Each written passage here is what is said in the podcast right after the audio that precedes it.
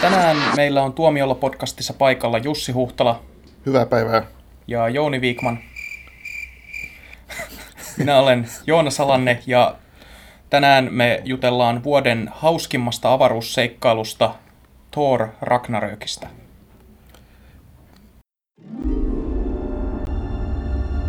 When I found you, I saw raw, untamed power, and beyond that, something truly special. Tänään me puhutaan vuoden synkimmästä avaruusseikkailusta Star Wars The Last Jediista, joka sai tänään ensi-iltansa. Me tässä alussa pyritään pitämään homma spoilerivapaana, mutta me tietenkin varoitetaan sitten, kun me mennään spoilerialueelle. Niin Jussi, mitä sä pidit tästä elokuvasta? No mä yritin mennä hyvinkin avoimin mielin ja ajatella, että mä oon lapsena ollut tähtien sota-elokuvien ystävä ja, ja tota, se, se tota, sitten tietysti vähän hiipunut tässä aikuisiällä toi innostus, mutta näiden uusien leffojen myötä mä oon kyllä ihan, niin kuin monet muukin, niin on, on innostunut niistä uudestaan ja, ja menin avoimin mielin, kuten sanoin, mutta pakko mun on silleen sanoa, että en mä nyt niin hirveästi innostunut. Että vähän sama kuin toi Force Awakens, Rogue One, että onhan nämä kivoja ja kyllähän nämä toimii, mutta tulee niitä muttia sitten kuitenkin paljon. Että plussat siinä oli, se on tosi hyvän näköinen, se on Star Wars-leffan oloinen ja, ja, ja kuulonen ja tuntunen ja siinä on hyviä hahmoja ja tota, niitä on paljon, tosi ehkä vähän liikaakin. Ja tota, tietysti tämä Luke Skywalkerin tavallaan, tavallaan niin kuin mukaan nostaminen, niin tietysti se, sitähän kaikki odotti ja se on, se on kiva juttu, että hän osaa tätä tarinaa. Ja tota, kaikin puolin niin semmoinen kokonais, kokonaisolemus oli, että tämä on Star Wars-leffa ja näyttää siltä ja kuulostaa siltä, mutta ehkä ne mun moitteet sitten enemmänkin johtuu sitten siitä, että ne koskee tuoda koko saagaa vähän, vähän niin kuin aina, että se mikä mulle tulee mieleen, että onko tämä vähän tahattoman koominen, että se, se mikä mua häiritsee, kun mä sanon tuon Spaceballsin, että hei, tämähän on avaruusboltsit, kohtaa tähtien sota, kun siinä tavallaan ollaan niin valtavan, otetaan kaikki niin älyttömän vakavasti ja, ja ollaan sellaisia, just nämä imperiumin joukot ja ne on semmoisia totisia, hirve, ne on niin hirvittävän pahoja, että sattuu. Sitten kun taas mennään komedian puolelle, sitten se on semmoista pöl- pölhöä slapstickia, että, että ne, ne on sitten ne asiat, mistä mä en tykännyt. No, mä olen sun kanssa vähän eri mieltä. Tämähän on silleen hauskaa, että meillä on vähän asetelmat ehkä vaihtunut. Tässä Force Awakens-podcastissa öö, mä tunnetusti olin vastarannan kiiski ja ainoa, joka ei pitänyt siitä. Ja nyt se tilanne on vähän muuttunut, että öö, tämän elokuvan kohdalla mä pidin aika paljonkin. Mä olin todella tyytyväinen siihen, mitä mä näin. Tässä oli todella hienoja kohtauksia. Päähahmot on edelleen hyviä, niin kuin ne oli Force Awakensissakin. Ja ö, tässä oli oikeata panosta. Se oli joissakin kohdissa oikein jännittävä, semmoinen hyvällä tavalla jännittävä. Mutta se on todella synkkä, että siitä mä haluaisin huomauttaa, kun mä tunnen monia lapsiperheitä kuitenkin, jotka haluaa nähdä myös tämän elokuvan, että tämä oikeasti ei, ei ole ihan sitä samaa kuin nämä aiemmat, että tämä, on, tämä saattaa todella olla niin kuin ihan nuorimmille lapsille todella hurja elokuva. Niinkö, mä en taas ajatellut sitäkään ihan samalla tavalla, koska mun mielestä Rogue One oli se synkkä. Tämä oli taas kevyempi. Rogue One on ihan omassa luokassa tietenkin. Joo. Rogue One oli se yritys tehdä vakavaa sotaelokuvaa Star Wars-universumissa ja katsoa, miten kävi. Tämä leffa taas sitten kuuluu kuitenkin tähän episodisarjaan, ja ohjaaja Rian Johnsonille on annettu selvästi aika vapaat kädet, että hän on ollut itse tekemässä tarinaa. Ja Joo, hän, hän on oli käsi, ihan siis niin, merkattu ainoaksi käsikirjoittajaksi. Joo, ja saanut niin kuin tehdä täysin oman näkemyksensä Star Warsista. Et, ja studio on ilmeisesti ollut tyytyväinen, koska hänet julkistettiin tämän oman Star Wars-trilogiansa ohjaajaksi tässä ennen kuin elokuva oli edes ilmestynyt, Joo. mikä oli tämmöinen aika fiksu tapa signaloida yleisölle, että Disney tykkää jo tästä leffasta hyvin ja saatiin vähän se hype-masina käyntiin. Niin, niin, tietysti mulla tulee heti vähän tämä kyyninen puoli tässä esiin, kun sanotaan, että hänellä annettiin täysin vapaat kädet. Mä en niin kuin jaksa uskoa sitä, että yhdelle ohjaajalle annetaan tämmöisessä niin kuin saakassa täysin vapaat kädet. Varmaan hänellä annettiin paljon sitä semmoista ohjaajavastuuta, että hän, hän sai tehdä käsikirjoituksen itse, hän, hän sai käyttää tätä ohjaaja luovuttaa ny, niin kuin yksin ja, ja tota, varmasti paljon, mutta ei hän saanut kuitenkaan varmaan ihan täysin vapaita käsiä, että se olisi niin, ehkä liikaa sanottu. Niin, niin vapaat kädet kuin kaksisataa miljoonaa Hollywood-elokuvassa voi saada, että mä sanoisin, että tässä on se, että se ei tuntunut laskelmoidulta samalla tavalla kuin Force Awakens tuntui laskelmoidulta, että Force Awakensissa näit koko ajan ne kaikki langat, mitä tässä vedetään. Tässäkin elokuvassa oli semmoisia tiettyjä biittejä, joita oli nostettu Imperiumin vastaiskusta ja Jedin paluusta. Semmoisia kohtia, jotka toivat mieleen nämä aiemmat elokuvat, mutta ne ei ollut niin selkeästi nostettuja kuin Force Awakensissa, joka oli käytännössä, ö, käytännössä uusinta versio tästä ö, uudesta toivosta, eli alkuperäisestä Star Warsista. Niin tämä leffa ei mennyt niin pitkälle siinä, ja mä nautin siitä, mutta se oli liian pitkä. Se oli liian pitkä tosiaan, että sehän kesti Tota, sata viisikymmentäkaksi minuuttia, eli kaksi, kaksi ja puoli tuntia ja pari minuuttia päälle. Ja mun mielestä se pituus, johtuuko se, no ainakin yksi, mikä mulla tulee mieleen, että miksi tämä oli liian pitkä, oli se, että tätä vaivaa nyt vähän sama ongelma kuin esimerkiksi Marvel-leffoja. Että kun tää, on, tästä on kasvanut tämmöinen universumi, missä on, alkaa olla aika paljon hahmoja, ja lisäksi vielä sivuhahmoja, niin halutaan ne sitten ne kaikki tärkeät hahmot saada, halutaan saada sinne edes vilaukselta mukaan, puhumattakaan siitä, että on aika monta ikään kuin keskushahmoa, että on, on Luke Skywalker ja sitten on tietysti Leia ja sitten on Kylo Ren, on Rey ja on Finn, sulla on Poe Dameron. Suoraan paperista. On, on Poe Dameron, joo. Siis nämä nimet on niin hassuja, että eihän näitä muista ulkoa. Eli Poe Dameron ja sitten on pahikset.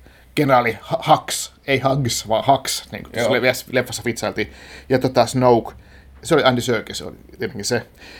Ja sitten tietenkin tämmöiset niin kuin Benicio del Toro, tämmöinen jännä sivuhahmo. Että siinä oli ihan valtavasti näitä tota, roolihahmoja, ja ehkä sitten vähän liikaakin. Että olisi voinut jotenkin, jotenkin olisi voinut karsia, samalla olisi karsinut pituuttakin. Niin kuin edellisessä elokuvassa esiteltiin niin paljon hahmoja jo valmiiksi tämänkin leffan tarpeisiin. Ja sitten tässä leffassa esitellään vielä lisää. Et, ö, tietenkin aiemmissakin Star Warsissa on tehty samaa, mutta no siis siinä oli ö, joitakin kokonaisia jaksoja, joiden pituutta mä en ymmärtänyt. Sitten siinä oli taas joitakin semmoisia kohtauksia, joihin, jo, siis täytyy vaan sanoa, että jotka oli niin järjettömän vahvoja, että mä huomasin puristavani penkin käsinojista ja olevani nauliintunut siihen ruutuun, koska tämä oli silleen poikkeuksellinen Hollywood-blockbuster nykyaikana, että tässä, oli, tässä puhuttiin tosi paljon. Tässä oli paljon semmoista kivaa psykologista vääntelyä, mistä mä nautin. Ei, ei pelkästään actionia ja lasermiekkoja, vaan paljon puhetta ja ö, mielen kanssa temppuilua. Sellaista, mitä niin kuin aikuisyleisö pystyy arvostamaan. Kyllä, mutta mulle tämä silti oli, että lievä pettymys, vaikka täytyy sanoa, että se Rian Johnson on kyllä oli varmasti oikea valinta tämän elokuvan ohjaajaksi, että hän on ohjannut Looperin ja sitä ennen pienempiä elokuvia, mutta Looper on varmasti se Skifi-leffa, mikä sai hänet, hänet, teki hänestä tällaisen niin kuin tosi lupaavan nimen, ja hänellä on niin kuin kyllä tämä tarinan kuljettaminen va- kyllä hallussa, mutta se vaan, että tarina on vähän liian pitkä, tarinassa on liian hahmoja, että se oli se mun mi- miinuspuoli tässä.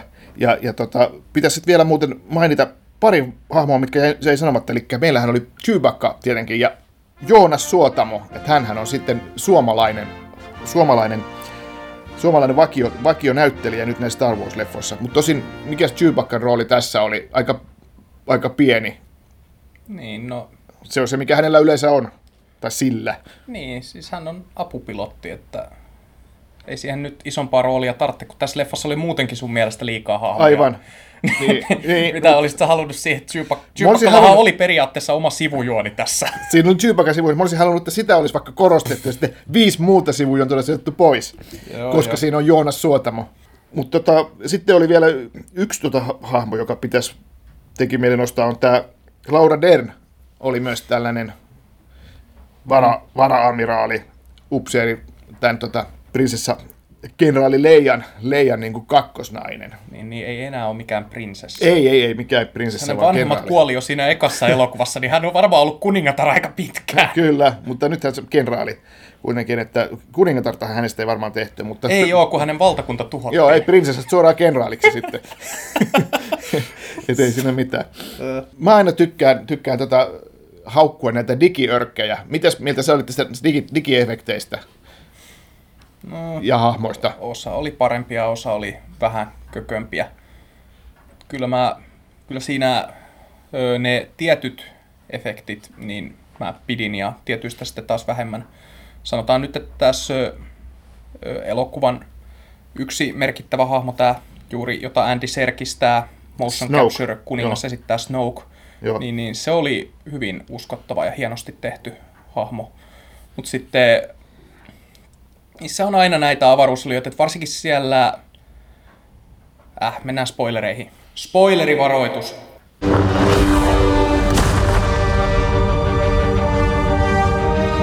I've seen this raw strength only once before. It didn't scare me enough then. It does now. Siinä tulee tää, kun ne on siellä kasinoplaneetalla, jossa niin soi kaksikymmentäluvun kieltolakimusiikki ja kyllä kaikki, niin siellä näkyy se yksi animaatioörkki, joka käy heittämässä kolikoita B B kahdeksan sisään, niin se näytti todella feikiltä. Siis sella, sellaiselta niin kuin todella animaatiohahmolta. Niin. Se, se ei tuntunut kuuluvan tähän maailmaan. Siellähän mun mielestä hirveän usein näissä uusissa uusissa tuota, tähtiöstä leffoissa, niin vaikka ollaan, ollaan tosiaan niin päästy tosi pitkälle tässä digitaalisissa efekteissä, niin silti tuntuu, että siellä on aina jotain tämmöisiä ihme kuminaamoja seassa, et, ja, ja kuminaamareita, jotka näyttää todella niin kuin, jostakin, onko ne käynyt niin kuin jossain naamiais... Ne kuminaamarit on just parasta, et hauku kuminaamareita. Niin, ne on niin jostakin naamiaispilailupuodista käyty hakemassa, niin kun on unohtunut, että hei, tältä, tällä unohdettiin tehdä hei, maskit. Ihan varmana joku, joku pukusuunnittelija näki ihan sairaasti vaivaa niiden eteen. Joo, ja mä nyt sitten... Joo. Rian Johnsonin äiti ihan itse on ommellut kaikki. Niin, vaan siltä se kyllä näytti välillä. Tai enemmänkin ne, enemmänkin ne kuminaamarit. Sitten tota, mites nämä tota, hahmot, nämä tota, pingviini, pingviini ja linnun sekoitukset? Porkit. Niin, mitä sä niistä tykkäsit? Ne oli vähän hassuja. No joo. Siinähän ne meni. Ei ne ollut... Porkit oli siedettävää huumoria. Siinä leffassa oli paljon sellaista koomista välikevennystä, mitä mä en voinut sietää. Siis... No se leffa alkaa heti jo hyvin väärällä jalalla, kun Poe Dameron on lentämässä yksin hävittäjällä tämän ison tähtihävittäjän luokse. Ja sitten rupeaa heittämään vaan läpändeerusta sinne. Niin, että niin. Kenraali Hux, kenraali Hux. Tämmöset niinku... Ja joo, siinä kohtaa on vaan niin kuin silleen, että... Ää... No mulla tuli siinä alussa ihan tää, tää avaruusboltsit ihan mieleen, että... Niin, että, siis että... Että me ollaan sodassa, mutta sitten toisaalta se sopi Poe Dameronin hahmoon, koska siinähän leffan aikana se hänen ha- hahmon kaari oli tää, että hän niin kuin oppii ottamaan tämän taistelun vakavasti ja sen niin kuin ajattelemaan, että aina ei tarvitse olla niin kuin uhrautumassa sankarillisesti, että sitä ei aina kaivata. Niin tavallaan se sopi, mutta silti se oli niin yliviety sellainen tapa aloittaa tämä elokuva. Siinä oli muutama muukin kohta, koska mä edelleen toistan tätä. Mun mielestä tämä oli todella synkkä elokuva. Niin. Niin sen takia nämä tämmöiset niinku todella hölmöt läpät paistoi läpi sieltä parissa kohdassa. Mutta se jotenkin, sitten sitä huumoria ei ollut niin paljon kuin Force Awakensissa, jossa... jossa oli näitä, niin kuin, että ammutaan jollain laserkanunalla niin, että tyyppi lentää seinään ja kaikki tämmöisiä niin kuin todella alleviivattuja vitsejä. Tässä leffassa ei ollut sellaista niin paljon, hmm. ja mä pidin siitä. Sitten, niin... Mutta kun päästiin nyt tuohon kasinoplaneettaan, mitä sä pidit siitä? No se oli mun mielestä vähän niin kuin haluttiin tehdä, tehdä jotain samaa, kun siinä ihan ehkä ensimmäisessä tähtiöstä elokuvassa oli tämä tää baari, baarikohtaus. Niin, että pannaan joku tämmöinen yökerhomainen juttu tilaan. Okei, tehdäänkin sitten tämmöinen kasino, tämmöinen Monte Carlo, Las Vegas tyylinen juttu. Ja just, että missä on sitten tämmöisiä mummoja, jotka pelaa, pelaa tämmöisellä niin kuin kolikkopeleillä. Ja siellä sitten kaikkia hassuja vekottimia ja vähän erilaisia rulettipöytiä kuin mitä oikeassa maailmassa on. Ja... Joo, mutta se tuntui silti liian todelliselta maailmalta mun mielestä. Varsinkin sen niin musiikin takia. No joo, sit, se ja sit, ei tuntunut tarpeeksi alienilta. Niin, se oli sitä pöljäilyä, mikä mun mielestä ei niinku toiminut, toiminut se, se, tota, se kasino Monte Carlo. Ja sitten jotenkin... Ja avaruushevoskilpailut. Niin, niin ja sitten se jotenkin, vaikka, siinä, vaikka mä puhun Monte Carlo, silti mulle tulee semmoinen, että jotenkin se semmoinen amerikkalaisuus, että vaikka tuo Tähtien sota on, on ikään kuin se tapahtui jossakin kaukaisessa galaksissa kauan sitten, niin se on kuitenkin vähän niin kuin pieni Amerikka. Että totta kai panaa siihen yhkeyttä, että nyt tulee se kohta, jos mennään Las Vegasiin, tiedätkö? Että mm. tulee sellainen, että se on kuitenkin niin, kuin niin hirveän amerikkalaista kaikki. Hmm. Kyllä tuommoiselle varmaan on paikkansa Tähtien sota-universumissa, mutta mun mielestä se oli jotenkin liian maallinen. Se koko juttu, että siellä ollaan smokit päällä niin. Tämmöisellä kasinolla. Että se oli, niin kuin, että jos vaihdetaan jokainen hahmo in, ihmisiin siitä, niin se olisi voinut olla Indiana Jonesissa se kohtaus. Niin, Indiana Jones, se Tuomion temppeli alussa. Joo, Tuomion temppeli, mulla tuli siitä mieleen. Niin. Mutta, että, niin. Sitten tietenkin voidaan ottaa tämä puheeksi, että kuinka B B kahdeksan oli varmaan tässä leffassa suurin track recordi, mitä tulee pahisten murhaamiseen. Tämä... söpötroidi niin. Pallo tappoi aika reippaasti porukkaa meinaan. Niin, ja mä tein, kun sä puhut sitä väkivallasta, niin mulle tuli mieleen, että se, se mikä tuossa oli se väkivalta ja se, että kun sitä porukkaa kuolee, niin, niin ok, siinä kuolee kyllä oikeitakin ihmisiä, mutta lähinnä kun ne kuolee, niin ne on vähän niin kuin tietysti Transformersissa, niin kuin säkin oot joskus sanonut, että Transformersissa voi tehdä mitä vaan, te vaikka repiä pään irti ja lap, lapset saa sitä katsoa. Niin sä viittaat tähän Transformers... Transformers kolmosen loppuratkaisu, mm, mistä mä oon puhunut monta kertaa, kuinka Megatronilta revitään selkäranka irti niin. ruumiista kirveellä. Optimus Prime telottaa tämän pääpahiksen niin, niin ampumalla on... katkaistulla haulikolla sitä päähän. Niin tossakin oli vähän samaa, että noilla lasermiekoilla niillä saa niinku listiä ja pistää paloiksi ja työntää niinku miekkaa läpi. Jos, jos vastustaja on semmoinen haarniskapukuun pukeutunut vähän robottimainen hahmo, niin kuin tuossa oli niitä punaisia, punaisia Imperiumin joukkoja. Puna, punahaariskaisia tyyppejä, joita niitähän pantiin ihan niin kuin pala, poikkia pinoa ja palasiksi ja, ja, ja tota, päästä läpi miekalla ja kaikkea tämmöistä. Mutta ne oli tavallaan niin kasvottomia, ne oli vähän niin kuin robotteja. Niin, mutta ootko sä silti edelleen sitä mieltä, että tämä leffa on ok lapsille? Sillä lailla ok kuin Transformers. Niin, tota, mutta kun ei, eihän vanhoissa Tähtien sodissa tämä näin ollut. Siis ei. Että Sithin kostossa ehkä niin kuin oltiin aika lähellä tämän tason, tasoa, että siinä on kuitenkin tämä kohtaus, jossa Anakin tosi raan näköisesti palaa tämän laavakentän reunalla. Ja. Niin tässä leffassa sitten taas niin kuin se vietiin monessa kohtaa, niin kuin oli hyvin näkyvää tätä ö, väkivaltakuvasta. No siis niin kuin siinä taistelukohtauksessa, missä sä mainitsit, että tökätään lasermiekka silmän läpi, mutta ja. Sitten koska sillä on semmoinen punainen haarniska päällä sillä pahiksella, jolla se käy, niin se ei, ja sitten kun siinä ei nähdä mitään aukkoa, sinne jää vaan semmoinen musta jälki, niin se on ok. Aivan. Hmm. No se tekee sitä tämmöisen vähän niin kuin videopelimäisen, että se, että se siinä sitten, että, että okei, että se ei olekaan sitten niin kuin oikeaa väkivaltaa, mm. mutta että se on ta- tavallaan vähän, siinä on kyllä ristiriita siinä ajattelussa. Mm. Ja sitten se, ei tämä toisaalta mikään fas- pasifistinen elokuva ollut. Ei, ei. Ja sitten se, mikä oli pikkasen samaa, tota, että sopiiko lapsille, kun Amerikassahan on kaikki se- seksuaalisen seksi kiellettyä, niin, tai sillä tavalla niin kuin valtavirtaleffoissa että, ja, ja telkkarissa, että ei saa, ei saa nänniä näkyä tai jotain, niin tässä näkyy nänni. Se oli se mursumainen hahmo siellä, tota, siellä kaukaisen saaren rannalla. Ja, ja, ja jossa Luke Skywalker on. Niin, jossa Luke, Luke Skywalker viettää, viettää eläkepäiviä tässä elokuvan alussa, niin, jonne hän on vetäytynyt kuolemaan.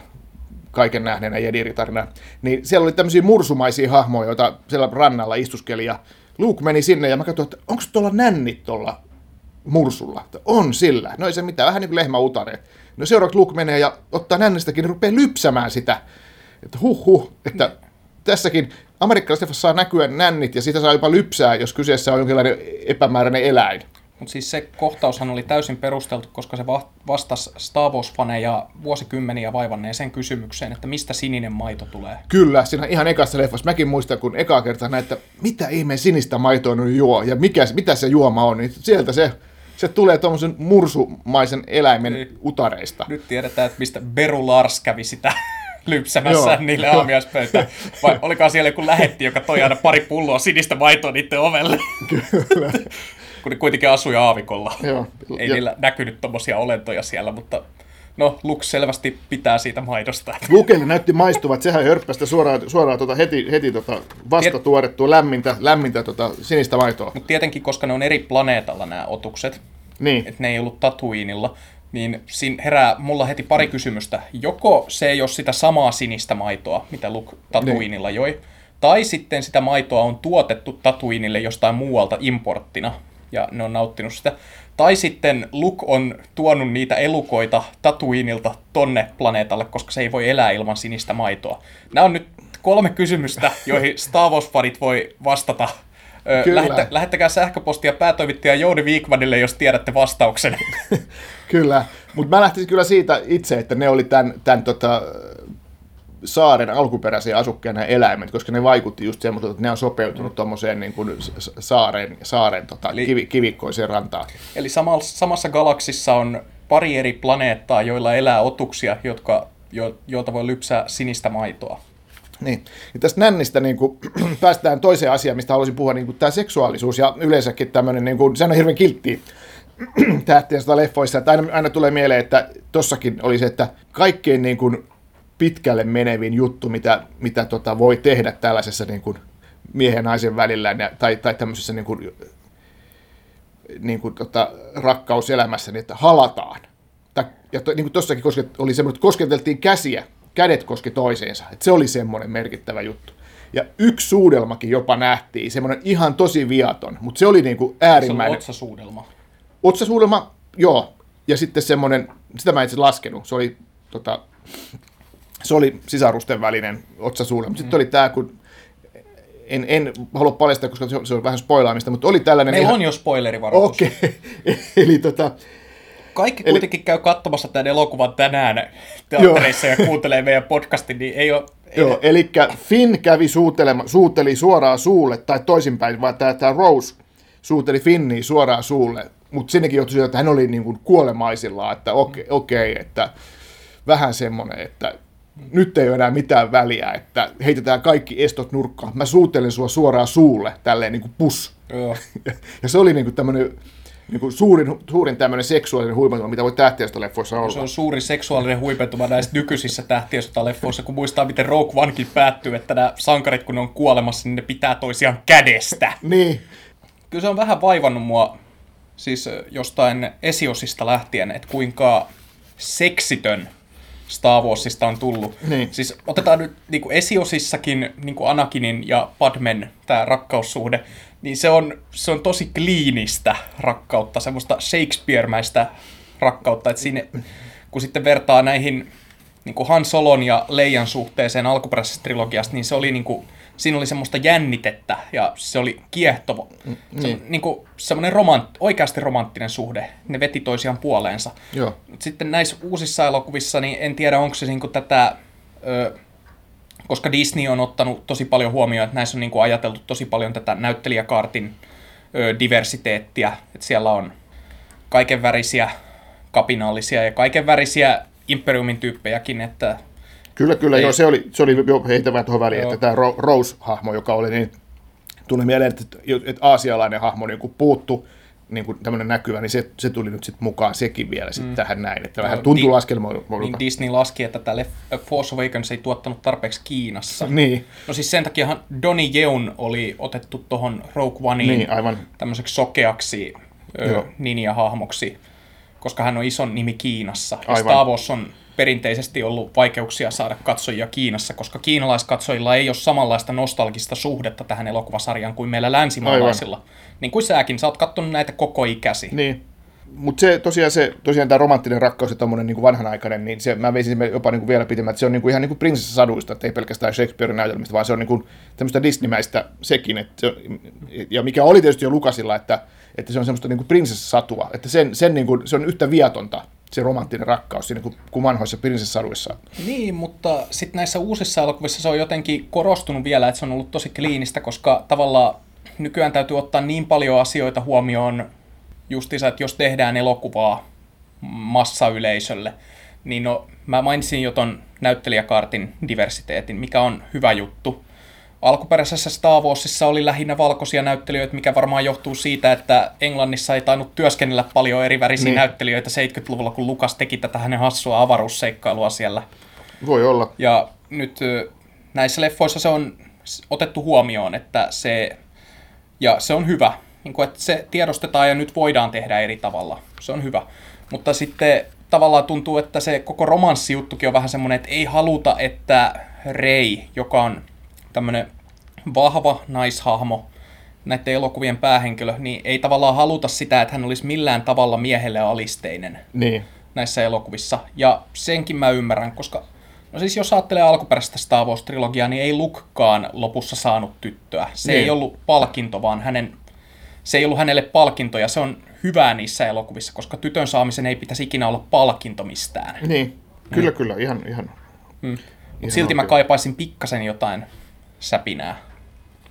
Kyllä. Mä tykkäsin kyllä Finnin ja tämän Rose oli se. Rosen suhteesta. Joo. Et se oli mun mielestä hyvä lisä tähän elokuvaan. Mut sitten niin, sääli vaan, että suurin osa heidän seikkailustaan oli sillä tympeällä kasinoplaneetalla, josta mä en kauheasti innostunut. Niin. Miten sä tykkäsit tästä Del Toron hahmosta, joka oli tällainen tämmönen vähän niin kuin kierokonna tai, tai tällainen, mutta jota kuitenkin tarvittiin apuna siinä tämmöisenä koodinmurtajana? Tiedätkö sä, mä rupesin ajattelemaan Matrix-trilo, tri, Matrix-trilogiaa. Ajaa. Tiedätkö, kun Matrix Reloadedissa on tämä yksi hahmo, joka on se, oliko se joku, oliko se joku Lukkoseppä tai joku niminen, jonka ne käy pelastamasta jostain, ja sitten se... Nyt pakko sanoa, että en muista. Se ottaa se, silloin semmoinen avainnippu, jolla pääsee ihan jokaisesta ovesta Matrixissa, että se on joku ohjelma vissiin, Joo. hahmo, ja sitten se kävelee ympärissä ja avaa niitä ovia, ja sitten se johtaa tähän niin kuin leffan suureen paljastukseen, kun Neo pääsee sen avainnipun avulla perille, Joo. sinne minne hän on menossa. Ja mä ajattelin, että tässä oli pikkasen... Se tuntui aluksi vähän samalta, mutta eihän se tietenkään ollut suoraan niin. Niin onhan se tämmöinen fantasia ja juttu ja skifin tämmöinen yksi, yksi keino, niin onhan niin kuin Ghostbustersissakin on hmm. avaimenhaltija ja portinvartija. Joo. Mä olin kyllä varma, että se Del Toron hahmo palaa näissä jatko-osissa vielä, koska se jätettiin vähän avoimeksi. Hän ei, hän ei vissiin ollut ruumiiden joukossa siinä lopussa. Ei, että kyllä hän oli tämmöinen vähän, että joka on, hän on pahis, mutta sitten hän on kuitenkin tavallaan silleen hyvis, että hän auttaa näitä vastarintaliikkeen tyyppejä, ja sitten vähän niin kuin tuntuu, että se ei oikein tiedä kummalla puolella se olisi, että, että, että, se, että se, se voidaan leff- monessa, monessakin tulevassa leffassa nähdä, jos vaan halutaan. Niin, siis siitä välittyi semmoinen, että hän on tyyppi, joka olisi voinut hyvinkin pysyä lojaan, lojaalina kapinallisille ihan vaan, jos hänelle olisi maksettu enemmän, että menee niin kuin sinne, minne raha vie. Et hänen hahmolla oli selkeä motivaatio, mä tarkoitan tässä, että... Joo. Mm. Mut sitten... Ö, Siis tässä leffassa ei ollut huonoja hahmoja. Oliko Jouda sun mielestä hyvä hahmo? Tuli mieleen, se piti vielä mainita. Se, se vilahti siellä. Siellä hän oli tietysti hyvä, mutta mitä sä tykkäsit siitä, siitä tota, miltä se näytti? Kun ne näytti sen ekan kerran, mä ajattelin, että voi helvetti. No sä vähän mun mielestä niin kuin siis tyrskähdit siinä, kun se tuli, tuli kuvaan. Joo, koska, siinä oli, koska se ensi kuva, missä Jouda tulee, ensin se nähdään takaraivosta, mikä on just semmoinen, ooo, no niin, no niin nyt sieltä tulee Jouda. Ja sit se on se nukke, Kyllä. se Jouda, nukke Jouda. Alkuperäisestä trilogiasta, koska sellaisena Jouda kuoli. Ja on. Mutta sitten musta tuntui siinä ensimmäisessä kuvassa, että ne oli varmaan tehnyt jotain digiehostusta siihen hahmoon, koska se ei näyttänyt ihan täysin oikealta. Ihan varmasti oli tehty, niin. joo. Siis säkin varmaan näit sen oli, saman, että se, se ei näyttänyt, se, se, oli, sä näit, se näkee, että se on nukke, mitä ne on käyttänyt tässä, mutta ihan kun ne olisi tehnyt sille jotain. Sama juttu oli Force Awakensissa, kun on tämä hahmo, se romunkerääjä sillä planeetalla, jolle toi Rey käy myymässä tätä romua, mitä se löytää sieltä aavikolta. Niin tämä no. romunkeräjähahmo, jota Simon Pegg esitti. Simon Pegg esittää, joo. Joo, niin sekin hahmo ö, näyttää ihan täysin tietokoneella tehdyltä, mutta sitten kun katsoo jotain making-of-materiaalia, niin sitä näkee, että ne on oikeasti meikannut Simon Peggin sen näköiseksi. Mutta sitten ne käytti tietokonetta ehostaakseen sen kasvonilmeitä. Ja se jostain syystä sai sen koko hahmon näyttämään feikiltä. Et mun mielestä se rajanveto on tämmöisessä tosi hankalaa, mutta... Et mun mielestä se juttu on vaan se, että jos ö, halutaan käyttää käytännön efektejä, mistä nämä Star Wars-elokuvien tekijät on ollut tosi tarkkoja nyt, että Abrams korosti Force Awakensissa, että hän haluaa käyttää mahdollisimman paljon käytännön efektejä, ja samaa Rian Johnson on puhunut, niin jos käytetään käytännön efektejä, niin älkää sotkeko siihen sekaan, siihen käytännön efektiin digiä, koska silloin se vaikutelma on joko tai. Mm. Ei ole mitään välimaastoa tuommoisessa. No siis ne Rogue Oneissa vähän unohtui, kun ne sen tuota, kuolleen näyttelijä herätti henkiin, että siinä oli tavallaan se oikea näyttelijä, ja sitten josta tehtiin väkisin se tavallaan se... Niin tämä... Ö, tämä, tämä... Tota, Peter Cushing, sehän se olikin. Joo, Peter Cushing. Joo. Oi että, mutta jotain ne oppivat siitä. Et, koska mä ajattelin siinä vaiheessa, kun Joudan haamu ilmestyi, että voi hitto, jos ne tuo Alec Guinnessin takaisin. Niin. Eikö sulla tullut mieleen ollenkaan, että koska periaatteessa se olisi ollut ihan täysin loogista tarinan kannalta. En mä, en mä ihan sitä, ei tullut mielenkään, ja niin. Se olisi ollut kyllä jo vähän liikaa. Että... No se olisi ollut mautonta samalla tavalla, ja ehkä ne on ottanut oppia siitä Rogue Oneissa, koska se jakoi mielipiteet niin rajusti. Mä luulen, että ne on, ne on päättänyt, että ei tehdä tätä enää uudestaan. Mm. Ei ainakaan ennen kuin digitehosteet kehittyy tarpeeksi. Joo. Mutta mä haluaisin puhua mun suosikkikohtauksesta tässä elokuvassa. Se on tää... Eikö se ollutkaan se, kun se lypsi sitä maitoa? Mun toiseksi suurivasta suosikkikohtauksesta, no ei, mun suosikkikohtaus, tää kun Rey ja Kylo Ren viedään Snoken luokse, jossa on vähän samoja biittejä kuin Jedin paluun huipennuksessa, jossa Luke Skywalker ja Darth Vader kohtaavat keisarin. Tässä oli samoja elementtejä, mutta ne teki sen eri tavalla ja se yllätti mut aidosti. Monessa kohtaa. Siinä oli monta juttua, jotka pääsi yllättämään mut, ja mä nautin siitä just, koska se oli niin arvaamaton.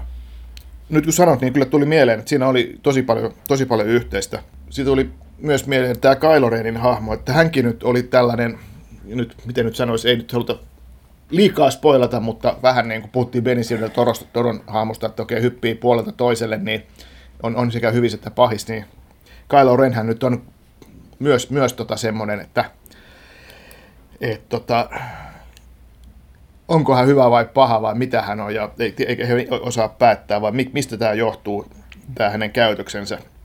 Ja mun mielestä siinä oli vähän se, oli jo pikkasen epäuskottavaakin, kun se, sitä tuli semmoinen niin ressukka siinä jossain, että okei, että, että tota, no mä tapoin Han Solo, mutta nyt, nyt mä en enää pysty mitään, mä oon vaan tämmöinen kiltti nössö, ja, ja tota, se jotenkin...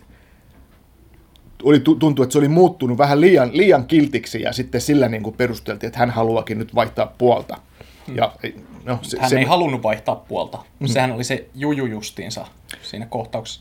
Ja, äh, mä, joo, siis mä tiedän, että sä et halua spoilata, mutta mä oletan, että meidän kuuntelijat, jotka on kuullut sen spoilerivaroituksen... Niin, niin, niin, antaa mennä vaan. Niin, niin mä oletan, että nämä ihmiset, jotka on, odottaa tätä elokuvaa vesikielellä, niin välttävät spoilereita viimeiseen asti ja kuuntelevat tämän vasta sen jälkeen. Mutta joo, Kylo Ren ö, on tässä leffassa, hänellä ja Reyllä on jonkinmoinen linkki keskenään, joka selitetään kyllä myös tässä.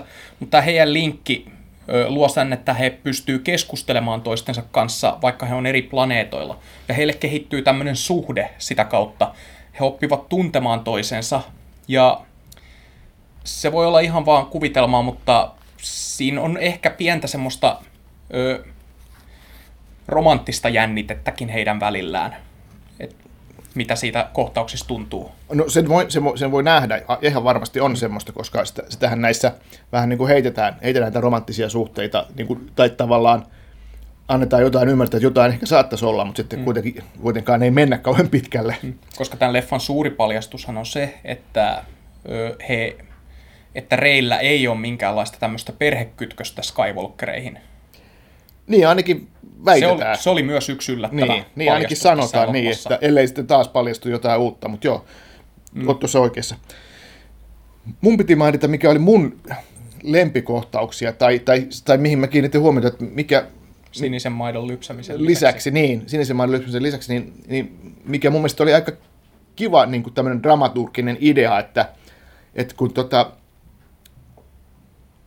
Rey sanoi Lukelle, tai antoi ymmärtää, että hän tietää, mikä on voima. Ja sitten Luke sanoi, että ei, että sä et tiedä ollenkaan. Ja siinä tavallaan käytiin läpi, että mitä se voima on ja mitä se ei ole, ja miten se voi käsittää väärin. Ja siinä jotenkin mun mielestä tyylikkäästi, että, niin kuin tavallaan, että jos ihminen ei ole on vähän niin kuin unohtanut tai ei tiedä, mikä se on. Ja nyt katsojalla palautti mieleen, mikä se voima on. Et siinä oli semmoinen hetki, että pysähdyttiin ja kerrottiin, että mistä siinä voimasta on kyse. Ja mistä siinä niin kuin on kyse, jos ajattelee silleen niin kuin lapsellisesti tai yksinkertaisesti. Ei ole hetkeä, että sillä niin kuin nostellaan kiven, kiven murikoita ilmaan, ilman ajatuksen voimalla. Ei, ei, se ei ole sitä, vaan se on jotain paljon suurempaa. Ja siinä sitten oli tämä tämmöinen, se oli muista tyylikäs niin kuin idea. Ja, ja sitten siinä vielä tuli, että sitten... Ja just se, että siinä vältettiin se, että ei toistettu samoja asioita niin. Imperiumin vastaiskusta. Joo. Ja sitten vielä se, että sit siinä kuitenkin, että se hirveän tarkkaan selitettiin, mitä se voima on ja miten sitä ei saa käyttää ja miten sitä ei pitäisi käyttää. Sitten kuitenkin, ja sitten kivasti vielä lopussa tavallaan palattiin siihen, että paljastamatta liikaa, niin sitten kuitenkin tavallaan käytettiin ikään kuin väärin sitten. No, mutta kun oli vähän pakko, niin käytettiin sitten vähän eri tavallakin kuin miten tämä voimaa oli, oli niin kuin tarkoitettu käytettävän. Elikkä mikä on... Tuplaspoilerivaroitus, koska se loppukohtaus. Niin. No joo, siis, no ensiskin siinä kohtaa, kun tämä aivan mahtava kohtaus siellä ö, tähtituhoajalla, en tiedä mikä on virallinen termi, mutta kuitenkin tämä Snoken kohtaaminen on päättynyt, joo. Huipentunut. Mä olin ihan täpinöissäni, että hei, tämähän on aika jännää ja hienoa, että... Niin kun, ja sitten... Öö, sitten Kylo Renistä tulee näiden ensimmäisen ritarikunnan johtaja Snoken paikalle, ja hän käskee, että nyt hyökätään tonne mineraaliplaneetalle, minne noi kapinalliset on mennyt. Ja sit mä ajattelin, että ei, älkää, älkää, mä oon, mä oon viihtynyt, mä oon viihtynyt, lopettakaa. Joo. Antakaa mulle mennä kotiin. Ja sit leffa jatkuu vielä puoli tuntia uuden taistelukohtauksen merkeissä. Ja se ehkä laski mun pisteitä tämän leffan suhteen, koska siinä tuntui vähän siltä, että Rian Johnson on selvästi innostunut, että niin tämä on ollut hänen lapsuuden haave. Nyt hän pääsee vihdoin tekemään Star Wars-leffaa. Hän saa, tunke- hän saa tehdä, käsikirjoittaa se itse. Hän saa tunkea tähän kaikki ne ideat, mitä hän on aina halunnut käyttää Star Warsissa. Niin, niin no, tietenkin hän haluaa käyttää ne mahdollisimman paljon, koska silloin, kun hän oli tekemässä tätä leffaa, hän ei tiennyt, saako hän tehdä enää toista. Niin, niin äh, se koko mineraaliplaneetta-juttu siinä lopussa, niin se ei ole niin vahva loppuhuipennus kuin se... Snoken kohtaaminen olisi ollut. Tai justiinsa tämä Luke Skywalkerin ja Kylo Renin kohtaaminen. Sekin on vähän semmoinen, niin kuin, että siinä ei ole enää niin... Ne panokset tuntui pienemmiltä. Kapinaliitto oli ihan täysin öö, niin sanotusti ulapalla mm. siellä avaruudessa. Täysin ö, haavoittuvainen ja heikko. Ja se siitä teki... niin jännää, että siinä pelkäs koko ajan, että tämä kapina luhistuu kokonaan nytten. Mutta sitten kun ne on siellä planeetalla, niin siinä vaiheessa on jo vähän niin kuin, niin kuin näissä elokuvissa kuuluukin käydä, että siinä vaiheessa kun jännitys on saavuttanut huipentumansa, niin sitten katsojat rauhoittuu mm. ja sitten lähdetään kotiin. Mutta sitten nyt pitäisi nostaa uudelleen se jännite taas huippuunsa ja se ei onnistunut niin hyvin. Se ei onnistunut, se viimeinen puoli tuntia oli, oli tavallaan... Se oli niin kuin täytettä. Se oli täytettä ja sitten vielä kun tuli se viimeinen puolitunti siihen, niin sitten sen jälkeen tuli vähän semmoinen, että ahaa, no niin niin, että tämä, tämä nyt vielä niin kuin loppuu tavallaan kesken tämä tarina, että päästään sitten jatkamaan niin kuin taas uutta, tai tavallaan niin kuin uutta elokuvaa tekemään. Et siinä oli vielä sekin, että aha, että eihän tämä loppu, tämähän siis, onkin neverending story tämä koko homma. Siis kukaan ei ollut kertonut mulle, että ne aikoo tehdä näitäkin kolme. Niin. Siis Star Wars, niin kuin, että pitääkö niitä aina tehdä kolme elokuvaa kerralla? Niin, no mä oon itse ajatellut sen, että... Joo, tämä oli vitsi. Että, että, tota, joo, ymmärrän kyllä, mutta että, mm. mä oon itse ajatellut sen näin, että, että nehän tekee näitä niin kuin ikuisesti. Joo. Että ei, ei kolme kerrallaan. Että, tota, et, et ainahan voi ajatella, että kolme on hyvä luku. Mm. Että se on aina yksi trilogia, mutta että niitähän sitten kun trilogia päättyy, otetaan uusi. Mm. Ja, mä oon jo ihan täysin varautunut siihen, että siihen päivään asti, kunnes mä kuolen, niin joka vuosi tulee uusi Star Wars-leffa. Vähintään kaksi uutta Marvel-leffaa. Sitten D C repuuttaa oman universuminsa aina viiden vuoden välein. Niin. Tää, tää on vaan mennyt tähän. Kaikki toistaa itseään. Hmm. Kyllä, pitäisi varmaan jotain, jotain keksiä, että pitäisi tapahtua jotain ihan, ihan todella, todella niin kuin suurta. Että pitäisi tapahtua niin, että kaksi tähtiensota-elokuvaa floppaa peräkkäin ja kaksi Marvel-elokuvaa floppaa peräkkäin, ja sitten huomataan, että meillä ei ole varaa enää tehdä näitä, mutta onko semmoinen realistista niin kuin ihan lähivuosina, niin tuskin, koska vaikka ne elokuvia, vaikka elokuvien tasohan on niin kuin ok sekä Marvelilla että Tähtien sodalla, mutta että Et tota, tuntuu siltä, että ihmiset menee katsomaan niitä, vaikka ne olisi huonompiakin. Ja, mutta että, varsinkin Tähtien sotaa. Niin, mutta että kuinka paljon niiden pitää, kuinka huonoksi niiden pitää mennä, että tavallaan että se kassavirtakin sitten ehtyy ja sitten, että, että, että on pakko tehdä, että meillä, meillä, meillä ei ole enää varaa tehdä näitä leffoja. Mä haluan nostaa esimerkki Justice Leagueista. Niin. se on, se on semmoinen niin kuin mihin, mikä on sellainen, niin kuin missä vaiheessa studio alkaa oikeasti miettiä, että, että kannattaako tätä enää jatkaa, niin. Koska se leffahan oli hirmu, on ollut jo hirmu iso floppi. Niin, ta, niin aivan. Mutta, mm.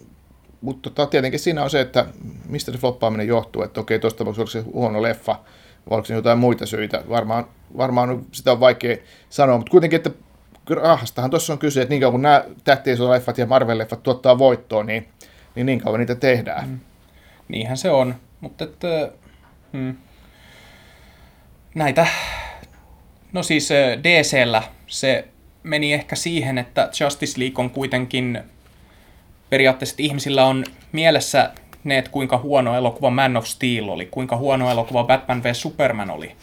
Niin tavallaan se ehkä vaikutti siihen, että miksi mm. ihmisten kiinnostus sitä elokuvaa kohtaan oli niin alhainen. Joo. Että kukaan ei halunnut nähdä tätä enää. Wonder Woman-leffa sitten taas oli iso hitti, mutta se taas johtui siitä, että se oli jotain uutta. No se oli poikkeus, mm. mutta onkohan, on, se, voisiko verrata silleen, että nämä Marvel-leffat on niin kuin tämä Tähtien sodan alkuperäinen trilogia ja D C-leffat on niin kuin nämä Lukasin kolme seuraavaa Tähtien sodan leffaa. Ne imitoi kyllä ihan törkeästi D C:llä. Aina, aina on seuraavassa trendejä siitä, että mikä on, mit, mitä Marvel tekee ja sitten ne yrittää tehdä oman versionsa siitä ja ne epäonnistuu surkeasti. Mutta ei mennä nyt haukkumaan D C:tä. Ei, ei, ei me, miten me aina päädytään haukkumaan D C:tä? Joo, joo, siis meidän pitäisi haukkua Star Trekkiä. Niin. Ja pitäisikö meidän puhua vielä kuitenkin tästä Tähtien sodasta, tästä Last Jediista jotain, koska me käytiin nyt läpi aika paljon. Mut, no siis mut... se voisi tietenkin mainita, sua häiritsi se loppu. Niin se ihan loppuloppu, joo. joo. Se oli vähän niin kuin, tiet, tietsä, semmoinen, mikä, mikä näissä Marvel-leffoissa tehdään. No, toi ei tule lopputekstien jälkeen, mutta kuitenkin siinä ihan lopussa, että semmoinen erillinen pikku story, mikä vähän niin kuin hyppää, hyppää jo niin kuin reilusti tavallaan eteenpäin, että, että onko tässä joku uuden tarinan alku vai mikä tämä on, että, että tota, se oli... Hmm. Niin siinä on nämä pikkulapset niin. leikkimässä Luke Skywalker. Joo. Luke Skywalkeria ja sitten yksi heistä katsoo tähtitaivasta ja siihen tulee tämä merkitsevä katse. Niin, ehkä, se, sit... niin. ehkä mm. se voi ajatella, niin kuin sä tästä sanoikin, että siinä vaan näkyy tämä Jedien perintö ja Luken niin kuin henki elää sitten näissä pikkulapsissa, ne jatkaa tätä, tätä, tota, tätä vastarintaliikkeen taistelua sitten loppuun asti ja tulee uusia sukupolvia. Joo, se oli kyllä ihan mun mielestä selkeä, koska siinä oli alleviivattu tätä, että legendojen merkitys oli yksi asia, mistä Rey ja Luke puhuivat paljon tämän elokuvan aikana.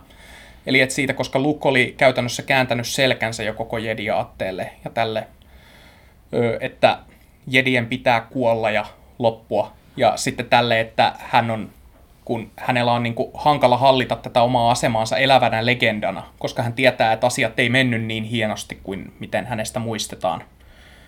Ja mutta sitten siinä lopussa tavallaan, kun Luke saapuu pelastamaan kaikki, niin ö, hän niin kuin tavallaan hyväksyy tämän asemansa. Ja mm. just se, että siinä lopussa, kun nämä lapset leikkii Luke Skywalkeria, niin se vaan korostaa sitä, että tämä niin kuin, se on se kapinan kipinä, josta mm. ne myös puhuu. Että se lähtee liikkeelle tällaisista tarinoista.